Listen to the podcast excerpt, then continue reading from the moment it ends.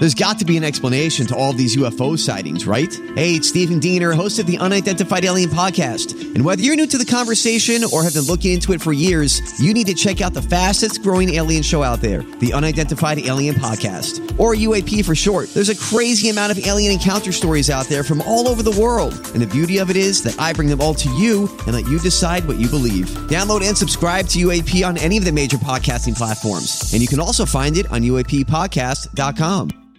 Hi, everybody. This is Adriana Trigiani. I'm the host of You Are What You Read. I have the privilege of interviewing luminaries of our times about the books that shaped them from childhood until now. We get everybody from Sarah Jessica Parker to Kristen Hannah, Mitch Albom, Susie Essman, Craig Ferguson, Rainn Wilson, Amor Towles, you name it, they come, they share. New episodes of You Are What You Read drop every Tuesday on Apple, Spotify, or any major streaming platform wherever you listen to your podcasts.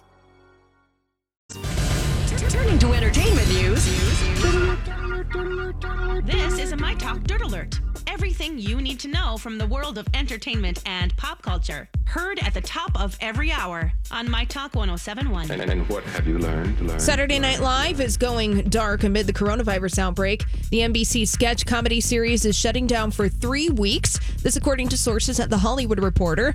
SNL had been set to return on March 28th with John Krasinski as host and Dua Lipa as a musical guest.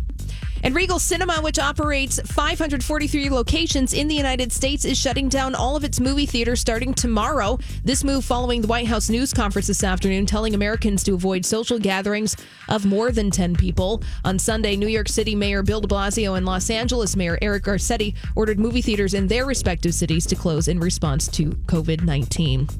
And Harvey Weinstein is heading back to Rikers Island after doctors concluded he was healthy enough to leave Bellevue Hospital.